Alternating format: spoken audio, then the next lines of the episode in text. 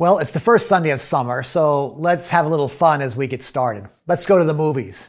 Back to the Future. Uh, the 1980s trilogy follows a likable young man named Marty McFly and his scientist sidekick Doc as they travel through time in a souped up DeLorean, trying to save themselves and their town from ruin.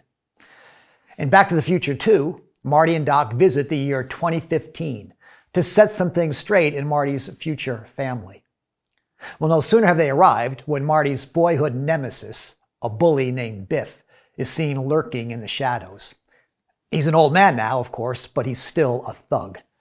Snooping around, old man Biff finds a sports almanac that contains the scores of every sporting event between 1950 and 2000. He realizes that if someone had that information back in 1955, they could write a new future for themselves. So he hijacks the DeLorean and returns to 1955 to deliver the almanac to his younger self. Now, don't think too hard about all this, it's just a movie. Sure enough, with a few well placed bets, grown up Biff becomes a wealthy and powerful bully who turns the happy suburb of Hill Valley into a wasteland of crime and corruption. Which means that Marty and Doc now have a new mission Go back to 1955 and keep that almanac out of Biff's greedy grip. So, where am I going with all this? Well, simply this information in the hands of a fool can lead to disaster. If we want to write a better future for ourselves, what we really need is wisdom. Now, wisdom is the theme for our summer series, Deep and Wise. Few months ago, the teaching team sat down and asked ourselves, what do people need right now in the summer of 2022? What does the Bible have to offer us as we look beyond the pandemic to an uncertain and fast changing future? Well, the answer we came up with was wisdom. Not just information, but wisdom. Information answers the question what do I need to know? Wisdom answers questions like, what do I need to do? Who do I want to be? How do I want to live?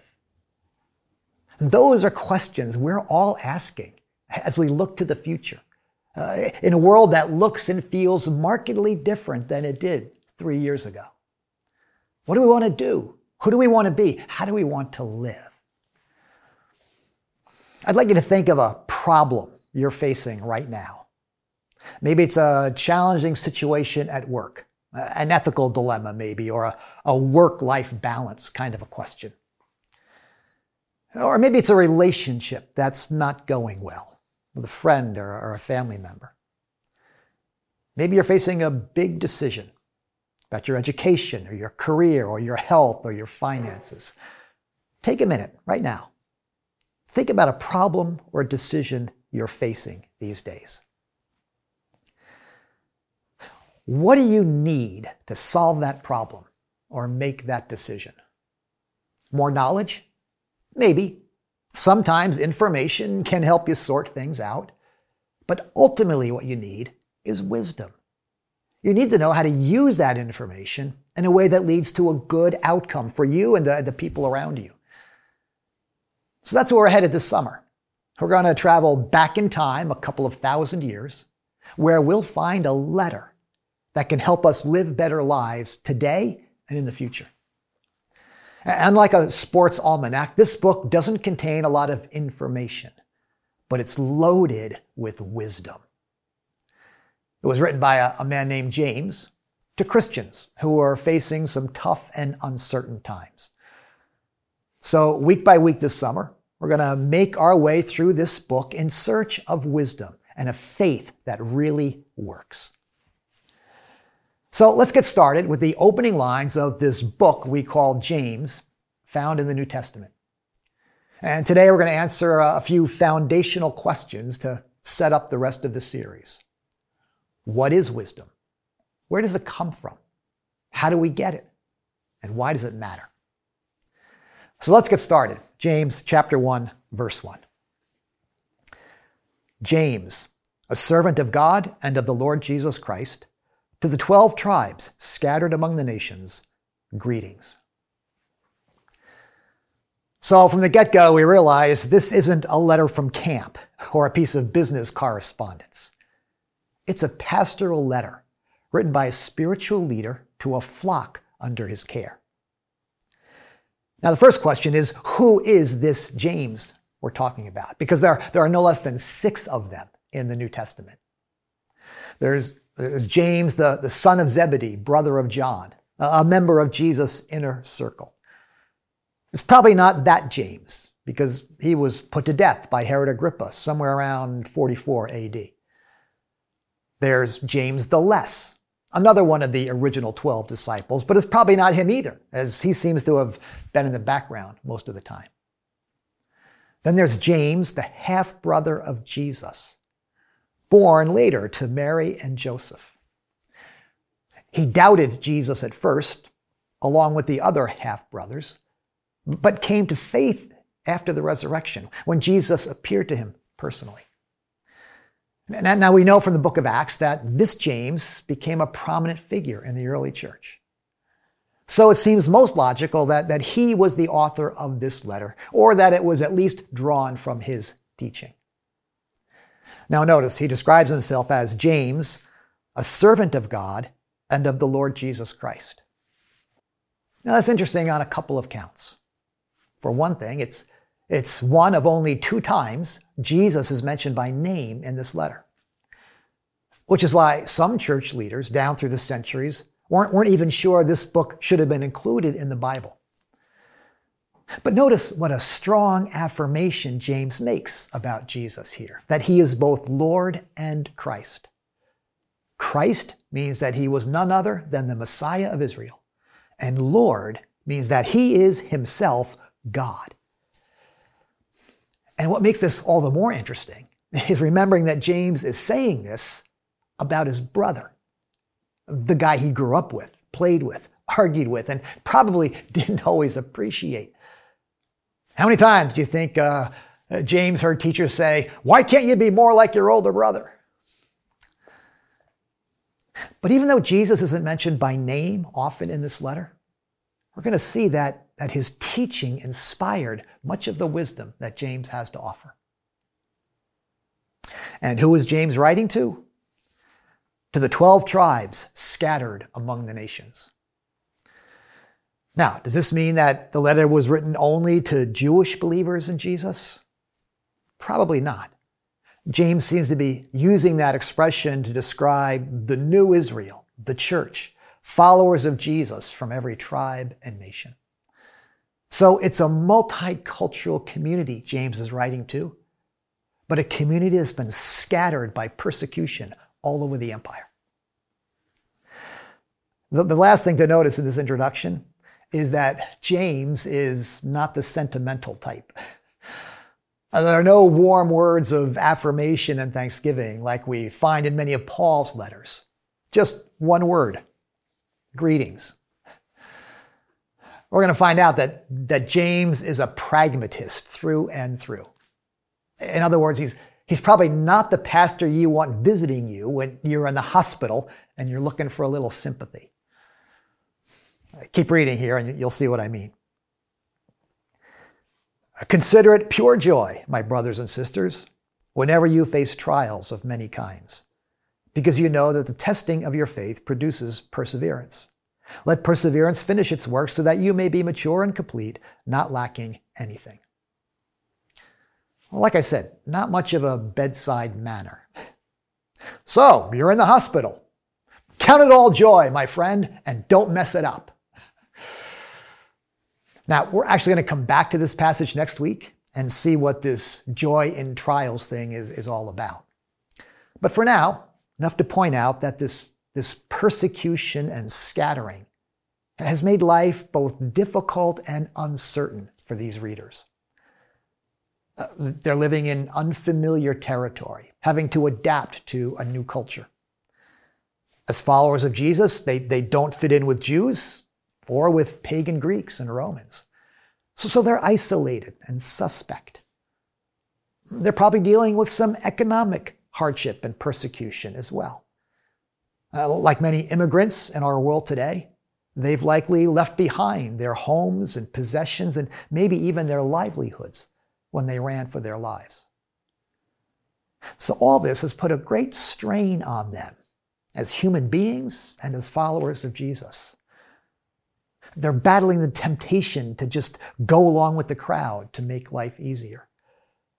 Some of them are questioning their faith because of what's happened to them. Some of them are questioning each other's faith. There's dissension and division among them over, over how they should be living. They're wrestling with their responsibility to the poor and the needy. And they're trying to make decisions in an unfamiliar and unpredictable environment. Sound familiar? Uh, one commentator says that in the book of James, we get a picture of early Christians as they wrestled with the application of the life and teachings of Jesus in the concrete landscape of their own lives. So they had information. They knew how Jesus lived and what he taught. Their struggle was trying to put that knowledge into practice in their unfamiliar, uncertain world. I think it's safe to say that a couple of thousand year, years later, we're, we're struggling with the same kinds of things. Oh, oh we know what we believe for the most part. The challenge is living out that faith in a post Christian, post pandemic landscape. What those scattered believers needed, what we scattered believers need, is wisdom.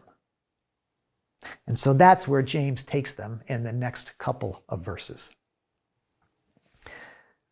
If any of you lacks wisdom, you should ask God, who gives generously to all without finding fault, and it will be given to you. But when you ask, you must believe and not doubt, because the one who doubts is like a wave of the sea, blown and tossed by the wind. That person should not expect to receive anything from the Lord. Such a person is double minded and unstable in all they do. So let's try to get a handle on this thing called wisdom. What is it? Where does it come from? How do we get it? And why does it matter? So, first, what is this wisdom James is talking about? Well, our dictionaries define wisdom as insight, discernment, good sense, good judgment. So, so wisdom is more than knowledge, it's, it's using knowledge to live well. Uh, uh, Karen was talking with one of our graduating seniors here in the Lexington lobby last Sunday. Uh, she asked him what field of study he was heading into, and he said, applied mathematics. Which begs the question every first year algebra student asks as they labor over a quadratic equation When am I ever going to use this in real life? Well, applied mathematics is all about using math in real life, applying mathematical concepts to solving real problems in, in medicine or, or industry or finance or technology. And now that I've used quadratic equations in a sermon, I can add applied mathematics to my resume. So, wisdom is applied knowledge. It's using information to solve life's problems. Now, unfortunately, in today's world, we have a lot more knowledge than wisdom. Have you heard of information overload? If you haven't heard of it, I guarantee you've experienced it. Information overload is what happens when our brains are overwhelmed with data from the world around us data that may or may not be all that relevant to our lives.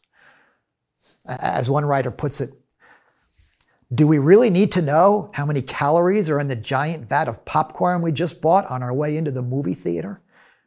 Can we do anything useful with next week's weather forecast for Paris if we're not in Paris? It's not just the amount of information that's a problem, it's the constant flow of it from our phones and computers, posts and podcasts, books and magazines, not to mention 500 channels and, and, and a dozen or so streaming services. According to neuroscientists, This constant flow of facts can be so overwhelming, it actually impairs our ability to think and make decisions. And they've even come up with a name for it infoxication. Instead of having too much alcohol in our system, we have too much information. I actually Googled that phrase, too much information, and came across a pretty good song by Duran Duran. Hey, TV child, look into my eyes. Here by intervention, I want your attention. So much information, the pressure's on the screen to sell you things that you don't need. It's too much information for me. And that was in the 90s, before we were all carrying smartphones around in our pockets. They say we're living in the information age. Unfortunately, we're not living all that well. Maybe what we need isn't more knowledge, but more wisdom. And biblically speaking, wisdom is skill for living. It's knowledge applied to the problems of everyday life. It's what we find in the Old Testament book of Proverbs. For lack of guidance, a nation falls, but victory is won through many advisors. Getting good counsel is a skill for living. Those who work their land will have abundant food, but those who chase fantasies have no sense. Working hard at whatever is in front of you is a skill for living. A gentle answer turns away wrath, but harsh words stir up anger. Speaking carefully is a skill for living. If you put these skills into practice, your plans, your career, your relationships will likely go well. That's the biblical concept of wisdom. And James has often been called a New Testament version of Proverbs. He's not quite as pithy, but just as practical. So, what is wisdom? Skill for living. Where does it come from? The God who made all things, James tells us. Look at verse 5. If any of you lacks wisdom, you should ask God who gives generously to all without finding fault, and it will be given to you. Now, it makes sense when you stop and think about it. Who knows best how to get the most out of your new gizmo, whatever that gizmo happens to be? The person who designed it, right? That designer knows exactly what the gizmo is capable of, how it was put together, how to use it most effectively. If God made the world and everything in it, doesn't God know best how to live in this world? How to get the most out of this thing called life? And James goes on to tell us that, that God is eager to, to give us that wisdom and to give it generously and to give it to anyone who asks and to give it without wagging a finger and saying, Why didn't you come to me sooner? Uh, turning to Proverbs again. The fear of the Lord is the beginning of wisdom, and knowledge of the Holy One is understanding. For through wisdom your days will be many, and years will be added to your life. God made the world and put us in it for His glory and our joy. So, why wouldn't God want us to live well in it? To get the most out of our work, our relationships, our bodies, our money, even our hardships. So God freely and gladly gives us wisdom. So, what is wisdom? Skill for living. Where does it come from? The God who made all things. How do we get it? We seek it wholeheartedly. Let's look at the text again. But when you ask, you must believe and not doubt. Now, when James says you must believe and not doubt, he's not saying you have to suppress your doubts and grit your teeth and try real hard to believe. It's, it's not name it and claim it, as some people have put it.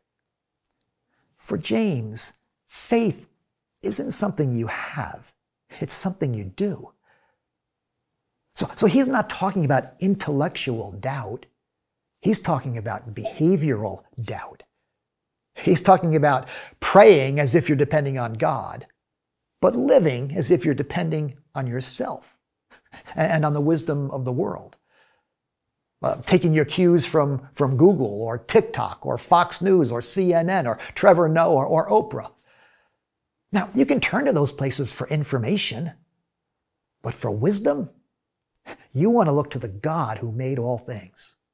And you want to do it continually and wholeheartedly. Remember how we said that, uh, that even though Jesus isn't mentioned often in James, Jesus' teaching undergirds the whole book. Well, this is a great example.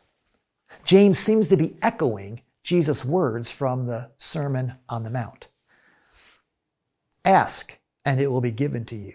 Seek, and you will find. Knock, and the door will be open to you. If you then, though you are evil, know how to give good gifts to your children, how much more will your Father in heaven give good gifts to those who ask him? Jesus is describing a God who gives generously to those who ask wholeheartedly, who keep on seeking and, and keep on knocking. Well, how do we do that? Well, we begin with prayer, obviously, asking God for wisdom. But then we don't just sit there waiting for wisdom to drop from the sky. We go looking for it. We search the scriptures. We get counsel from people who know us and know the Lord. We use the minds God gave us to, to reason and to do some research. And then we listen for the still small voice of God's Spirit to show us the way. What is wisdom? Skill for living. Where does it come from? The God who made all things. How do we get it? We seek it wholeheartedly. And finally, why do we need it? To live well in an uncertain world. Let's look at James' words one more time. Because the one who doubts is like a wave of the sea, blown and tossed by the wind. That person should not expect to receive anything from the Lord. Such a person is double minded and unstable in all they do. Without God's wisdom to ground us and guide us, we end up being tossed about by whichever way the winds of culture or our own impulses might be blowing. We've chosen the, the Sea of Galilee as our graphic for this series, and we've chosen for a variety of reasons. Uh, for one thing, the Sea of Galilee is beautiful and life giving. I've only been to Israel once, but far and away my favorite place was Galilee. The lake sits like a gemstone set in the rugged hills, a source of life and vitality for the entire region. No wonder Jesus spent so much time there. Uh, no wonder he and the disciples went there again and again to sort things out to remember who they were, to commune with their Heavenly Father. And God's wisdom is like that a source of life and vitality in a wilderness of confusion, uncertainty, and foolishness. So we seek God's wisdom the way Jesus and his disciples sought the Sea of Galilee and found there what they needed to keep going. But there's another reason this image is so appropriate to our series. Uh, the Sea of Galilee is famous for how quickly storms can arise. Surrounded by these hills and valleys, the winds get tunneled out onto the sea in, in, in many directions at once, creating the kind of, of chop that, that James is describing in this passage. A wave of the sea blown and tossed by the wind. When those winds and waves blow, it, it can be confusing and difficult and overwhelming, as we know from some of the gospel stories. And in the same way, we can find ourselves tossed about like a boat, blown this way and that by the winds of culture and the waves of information. But here's the thing about the Sea of Galilee it's deep, nearly 150 feet deep in some places. And so when the surface of the water is a maelstrom of wind and waves, things are perfectly calm beneath the surface. If we can set the rudder of our lives deep into the wisdom of God, we can handle the wind and waves on the surface. We can navigate the challenges and problems of everyday life. Deep and wise. That's the kind of faith we're going to discover in the book of James, a faith that works. Because we find skill for living when we seek God and His wisdom. We find skill for living when we seek God and His wisdom. Well, let me finish with a, a personal testimony and an invitation. I'm remembering a time, a, a few months into the pandemic, when I was feeling overwhelmed by the challenges of leading and pastoring in such a confusing, fast changing, and, and polarized season. I've been a pastor for a long time. I've got lots of experience. I've got lots of education. I've read lots of books. But nothing had quite prepared me for all that we were dealing with during COVID, including the, the social and cultural unrest that was happening at the time. And the questions just kept coming. What should we do? How should we do it? Who should we be listening to? Ask anyone who was leading anything during COVID, and they'll tell you how perplexing, how exhausting, and at times how lonely it was. Well, as I was driving to church one day, feeling all of this, a worship song came to mind, and I found myself singing it alone in the car. God, I look to you. I won't be overwhelmed. Give me vision to see things like you do. God, I look to you. You're where my help comes from. Give me wisdom. You know just what to do.